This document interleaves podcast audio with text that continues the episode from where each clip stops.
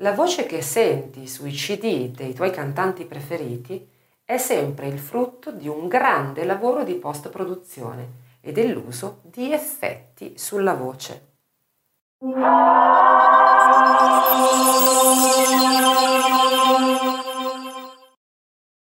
Sicuramente ti è capitato di eh, ascoltare una canzone, eh, di innamorarti di una canzone e di volerla cantare. E nel momento in cui cominci a studiarla e cominci a cantarla, per quanto quella canzone sia nelle tue corde, fatichi a fare certi passaggi che il cantante originale fa. Non riesci a capire come il cantante originale non prenda fiato in un punto lunghissimo, una frase lunghissima.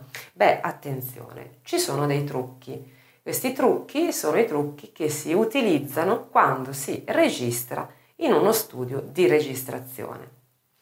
Per prima cosa sappi che quando si è in uno studio di registrazione a incidere una canzone, generalmente questa canzone non viene mai cantata tutta intera, ma si canta un pezzetto per volta. Molte volte viene cantata una frase per volta, per assicurarsi che ogni frase venga cantata con l'intenzione, con l'intensità e con la perfezione che serve, visto che dovrà finire su un C D.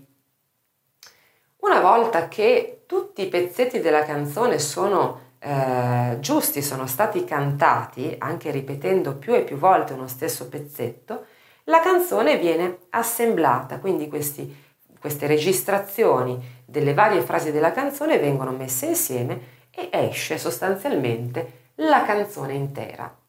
Pensano un po' come eh, la ripresa di un film. Le, le scene di un film non vengono registrate una dopo l'altra naturalmente, ogni scena viene registrata singolarmente per un tot di volte.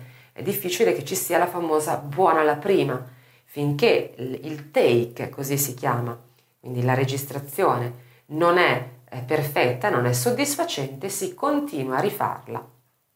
La stessa cosa vale per la musica. Quindi una volta che è stata registrata tutta la linea di canto, arriva un lavoro eh, molto impegnativo e molto lungo da parte dei produttori e degli ingegneri del suono. Per quale ragione? Perché la voce così com'è, anche quella del miglior cantante del mondo, non suona come sul C D.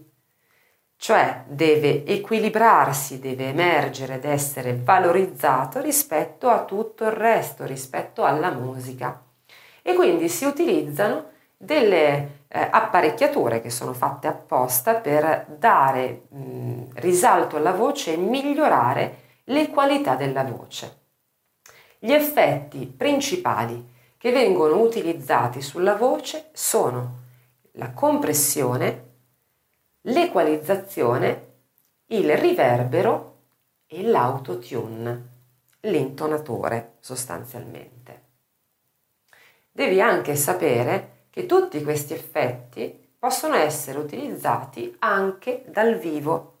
Perciò ogni volta che ascolti un cantante, presta particolare attenzione perché eh, nonostante eh, molti ovviamente non dichiareranno mai di utilizzare delle, degli apparecchi che migliorino l'intonazione, in realtà molti lo fanno segretamente e avremo modo di parlarne in maniera più approfondita. Comunque ricordati in sostanza che tutte le volte che ti senti frustrato perché non riesci a riprodurre quello che senti su un C D, nella maggior parte dei casi non è colpa tua, semplicemente non hai a disposizione un ingegnere del suono che sistemi la tua voce così come ha fatto con il cantante famoso.